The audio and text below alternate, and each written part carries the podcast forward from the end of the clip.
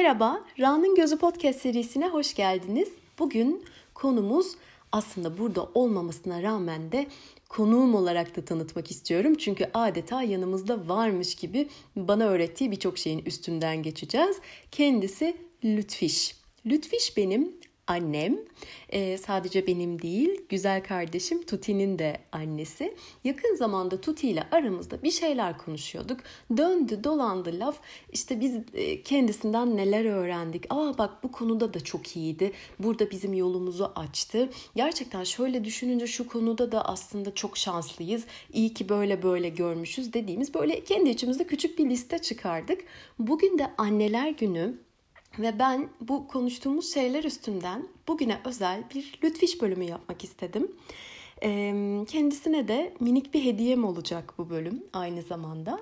Anneler günü demişken e, evet yani standart olarak e, özel günler konusunda ne düşündüğümü biliyorsunuz. Ama işte vesile oluyor böyle şeylere. Bir şeyleri hatırlamak, toparlamak, ortaya koymak adına e, okeydir, güzeldir böyle günler.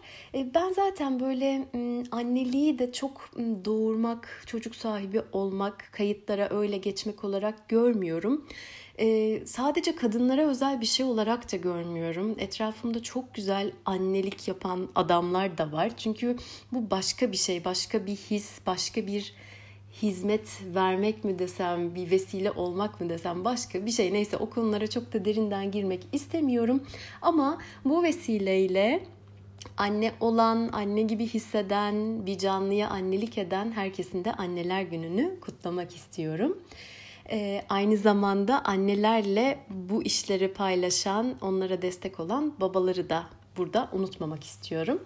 Neyse, şimdi e, konumuza gelecek olursak ben şöyle önüme Lütfiş'ten neler öğrendim, hayatımı olumlu olarak ondan öğrendiğim şeyler nasıl etkiledi gibi küçük böyle bir liste hazırladım.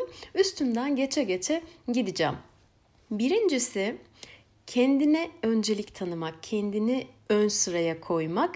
Belki birazcık e, şey de alabiliriz burada. Kendini ihmal etmemek, kendinden vazgeçmemek, kendini böyle e, feda etmemek gibi bir şey de diyebilirim. Ha bunun karşılığı e, bencillik gibi bir şey mi? Hayır değil başkalarına zarar vermeden, başkalarının alanlarından, zamanlarından, enerjilerinden çalmadan bunu yapabilmek bence çok önemli. Zaman zaman burada başka bölümlerde konuşuyorum.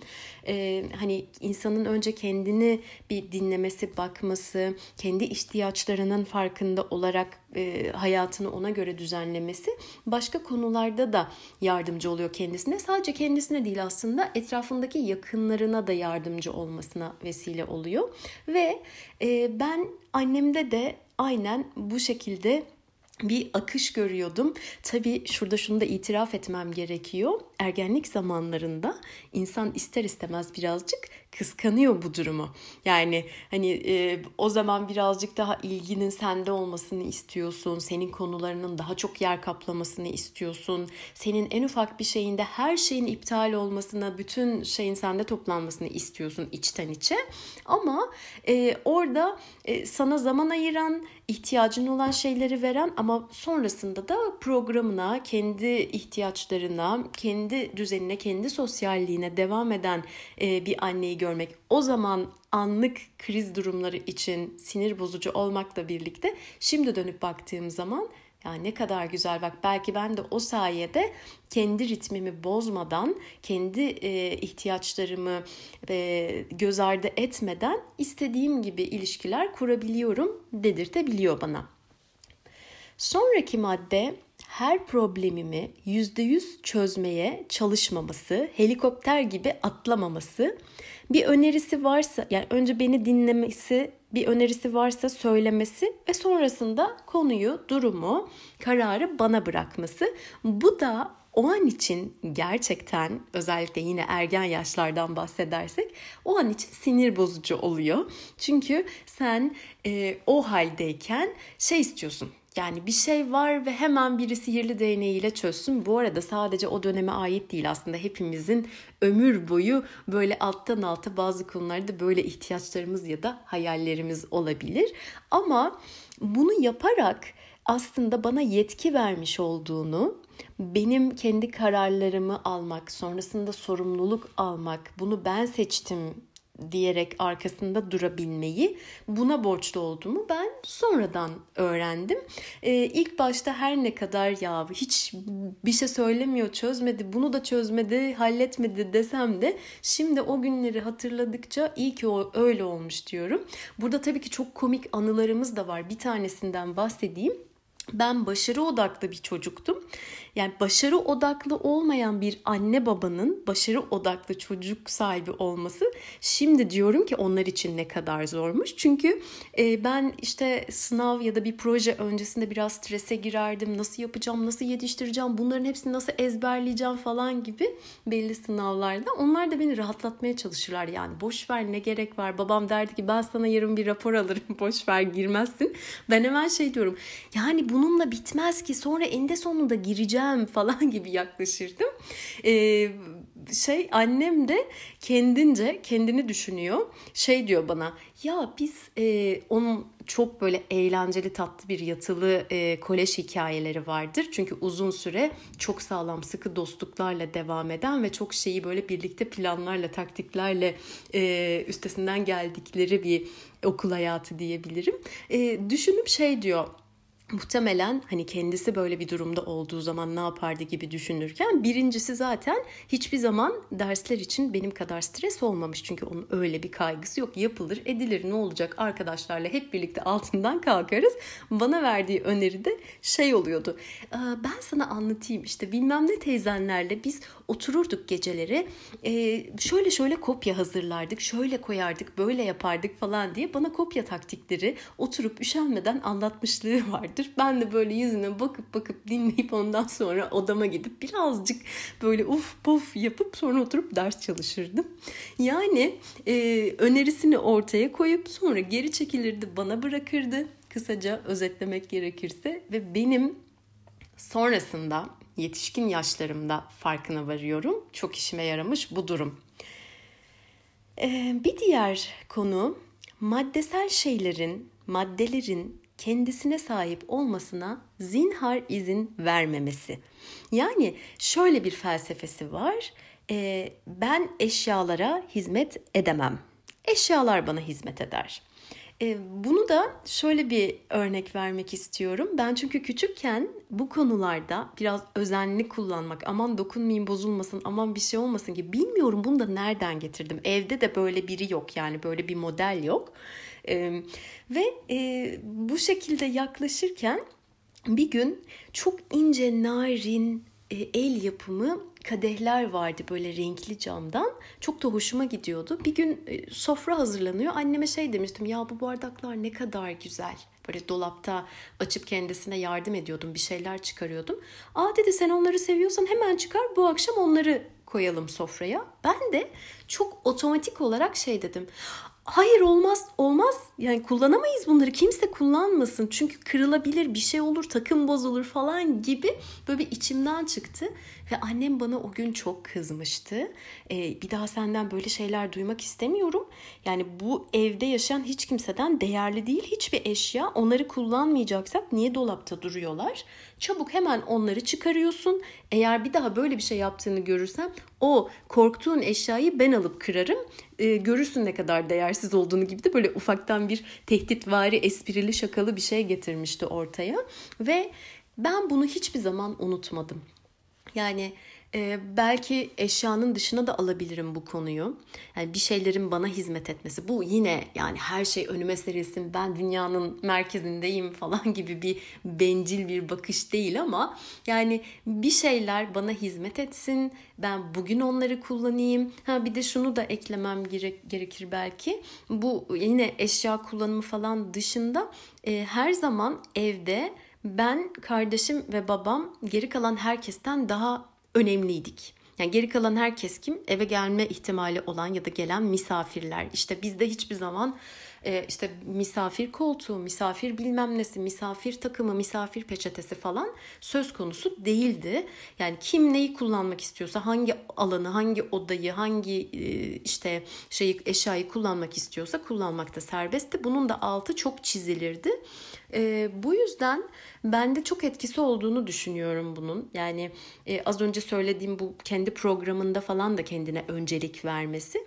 E, çünkü görüyorum ki etrafta, tanıdıklarda, arkadaşlarımda e, daha tersi olan durumlarda insanlar belli bir noktadan sonra buna üzülüyor. Yani neden o kadar yaptım ki? Bu arada bu da iyi bir şey. Yani demek ki farkına varıyor ki artık o hizmeti kendine açıyor. Önce ben yani ben de yararlanayım. Niye sadece başkaları için uğraşayım ki gibi bir bakışla. Ee, o yüzden bunun da böyle bana yarayan ee, bu arada bunu ben hani çocukluktan itibaren diye anlatıyorum ama yani insan 40 yaşından sonra da keşfedip tamam artık ben de şu tarafa geçiyorum dese yani gayet güzel keyfine vara vara geçirir diye düşünüyorum hiç geç kalınmış bir konu olduğunu da düşünmüyorum. Ve gelelim diğer maddeye. Sıkıntıyı dağıtma meyili. Buna da çok komik bir isim bulmuşum. Şöyle açıklayayım. Hani böyle moralimiz bozulduğu zaman, canımız sıkıldığı zaman ve bilmiyorum çok büyük bir şey olmak zorunda da değil. Annemin hep Hadi bir çıkalım, bir havamızı değiştirelim, bir ortamımızı değiştirelim, sevdiğimiz bir yerlere gidelim, sevdiğimiz birilerini arayalım, buluşalım, bir kahve içelim gibi yaklaşımları olurdu ve hemen böyle toparlanıp organize olup onu yapardık. E, rutinlerimiz arasında da çok sevdiğimiz bir pastaneye gitmek, sevdiğimiz e, pastayı paylaşmak, sonrasında da çarşının içinden yürüyerek e, kitapçı molası vermek, kitapçıdan da yeni çıkmış kitaplara bakıp birer tane kitap alıp eve gitmek vardı. E, şimdi bu bizim için çok önemli bir ritüeldi aslında. O zaman adını koymamıştık ya da belli bir şu kadar zamanda bir bunu yaparız gibi bir şeye oturtmamıştık ama aslında düze, bakıyorum da düzenli olarak yaptığımız bir şeymiş. E, şimdi ritüel demişken de zaten bakıyorum böyle böyle şeyler bana çok iyi geldiği için muhtemelen şu anki hayatımda da kendi ritüellerimi oluşturup onlardan güç almak, gerektiği zaman onlara başvurmak, onları kendime yakında tutmak gibi bir yaklaşımım olmuş. Ve geldik üşenmeme enerjisine. Aslında bunu bir enerji başlığı altında da tutabilirim. Onun enerjisi her zaman enerjisi, coşkusu, bir şeyler yapma hevesi ve küçük küçük şeylerden mutlu olması zaten bu enerjiyi besleyen e, şeyler, dinamikler. Üşenmeme enerjisi de ben eskiden zannederdim ki annemin hiç bitmeyen bir enerjisi var bu yüzden üşenmiyor. Evet tamam enerjisi yüksek bir insan ama e, yani çok enerjisi var diye böyle olmuyormuş. Böyle yaptığı için, üşenmediği için, bir şeyleri çok ertelemediği için, biriktirmediği için aslında bunlar kendisine enerji olarak geri dönüyormuş. Ben de kendimi e, anneme bu konularda benzetirim. Ya çünkü birincisi biyolojik ritmimiz çok benziyor. Yani işte sabah insanı olmamız, işlerimizi planlamamız, önceliklendirmemiz, bir şeyleri yapıp üstünü çizip rahat edip sonra daha rahat kendimize zaman ayırmamız gibi ritimler. Çünkü bunlar herkesin kendine özel konular. Yani hani bu daha önce başka bölümlerde konuşmuştuk. Sabah insanı olmak, gece insanı olmak, senin verimli olduğun, vücut ritminin en iyi çalıştığı saatler falan filan. Şimdi ama bunu keşfetmek yani bir şeyleri biriktirmemek, ertelememek ve üşenmeden bir şeyleri yapmak, halletmenin insana yani bana enerji kattığını keşfetmek bana çok iyi gelmişti ve bunu da hayatımda entegre edip uygulamaya çalışıyorum. Bazen bu çizgiden hani çıkma dönemleri oluyor insanın. Kayma böyle birazcık kenarda durma halleri oluyor. Onları da anlayışla karşılayıp onun da belli bir zamanı vardır. İhtiyacım olan zamanı kendime tanımak, ondan sonra da o ritme geri dönmek bana çok iyi geliyor. Ve diğer bir konu bolluk bereket bakışı. Ben şu an tam bölümün adını hatırlamamakla birlikte bolluk bereketle ilgili bir bölüm yapmıştım. Orada anlattığım birçok konsept annemle çok uyumlu zaten. Benim hayatımda da zaten işte bir tarafta kıtlık varsa işte bir uçta bir uçta da bolluk bereket vardır. İşte bu bolluk bereket ucunda annem durur. O konuda benim bir hatırlatmaya ihtiyacım varsa, işte ben biraz kıtlık tarafına düşünsel anlamda bile kaydıysam hemen kendime annemi hatırlatırım. Şey derim, Lütfiş bu durumda ne yapardı? O nasıl konuşurdu? Çünkü öyle bir şey ki bunları o kadar güzel içselleştirip hani e, deyim yerindeyse farkında bile olmadan o kadar güzel uyguluyor ki sonra da görüyorsun yani e, mantıksal olarak birilerinin önüne proje olarak getirdiğin bazı konuları 100 kişinin 100 tanesi hayır ya bu iş olmaz dese bile Lütfiş eğer o konuda yok yok ben bu konuda önümü açık görüyorum. Bu konu bana çok güzel çözülmüş bir şekilde gelecek ya da işte maddi bir konu olabilir, başka bir şey olabilir. Böyle bakıyorsa eninde sonunda görüyoruz ki o yol gerçekten bir şekilde açılıyor ve Lütfiş'in dediği gibi böyle gümüş tepside önüne sunuluyor. O yüzden benim için güzel bir hatırlatma noktası. Diğer tarafa meyillendiğimi, kaydığımı, endişelendiğimi gördüğüm anda hemen bu tarafa şöyle bir kontrol etmeye geliyorum. Ve en son madde olarak ya da sondan e, önceki diyeyim, kendi tercihlerine sahip çıkma cesareti.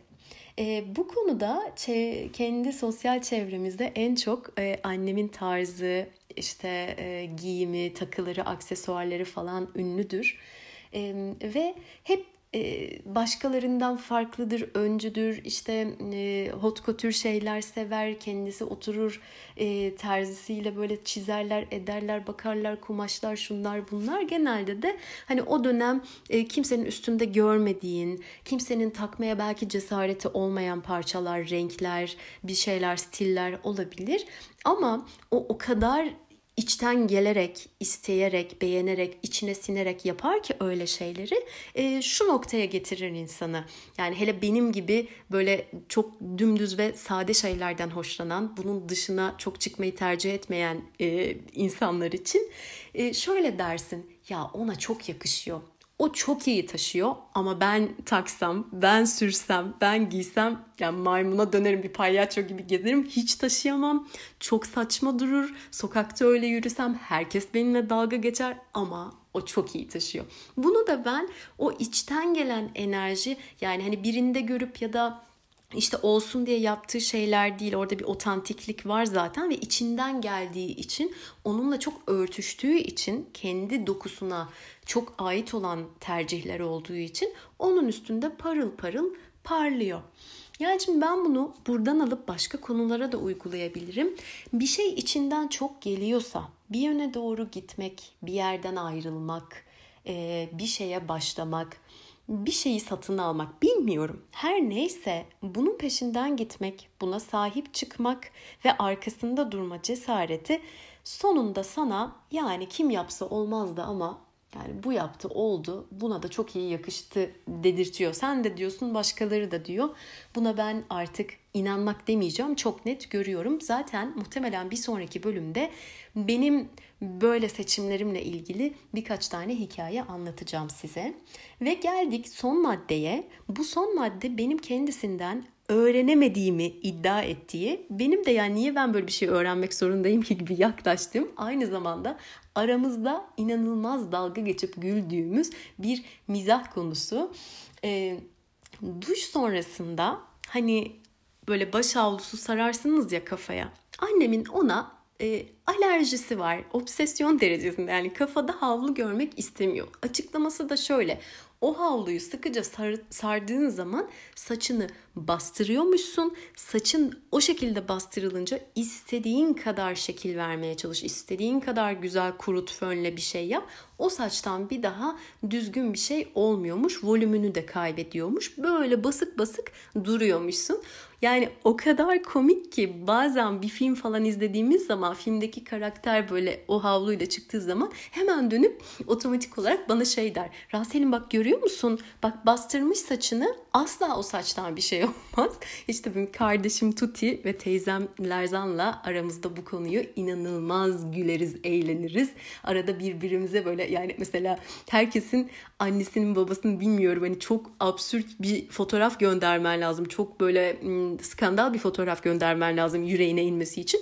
Benim anneme kafaya böyle havlu sararak gönderdiğim bir fotoğraf gerçekten annemin o gününü mahvedebilir. İşte bu da e, benim kendisinden öğrenemediğim ve anlayamadığım bir detay olarak kalsın diyerek bu maddeleri, konuları benim Lütfiş'ten öğrendiğim, e, İlk başta e, kim maddeler birazcık sinir bozucu böyle ergenlik konusu olsa da şimdi dönüp iyi ki öyle olmuş dediğim şeyleri paylaşmak istedim. Dediğim gibi ben e, kendisi aracılığıyla bu konulara e, hakim oldum, şahitlik ettim, hayatıma entegre etme şansı buldum. Ama Bu bence birçok insanın hayatında ihtiyacı olabilecek, e, olursa güzel olabilecek şeyler. O yüzden burada bu bölümde paylaşmak istedim. Ben e, tesadüflere aslında inanmıyorum. E, birbirimizi bir şekilde bulduğumuzu düşünüyorum, inanıyorum. Bunu tabii ki hiçbir şekilde şu an ortaya koyup kanıtlayamam. O yüzden inanıyorum paranteziyle aktarmak istedim. E, Lütfiş için de Tuti de ben de her zaman bunu düşünürüz. Birbirimizi bulmamız gerekiyormuş. Bunları birbirimizden öğrenmemiz gerekiyormuş. Bu hayatta birlikte yürüyor olmamız gerekiyormuş. İyi ki de öyle olmuş diyerek bu bölümü burada bitiriyorum. Sonraki bölümlerde görüşmek üzere. Hoşçakalın.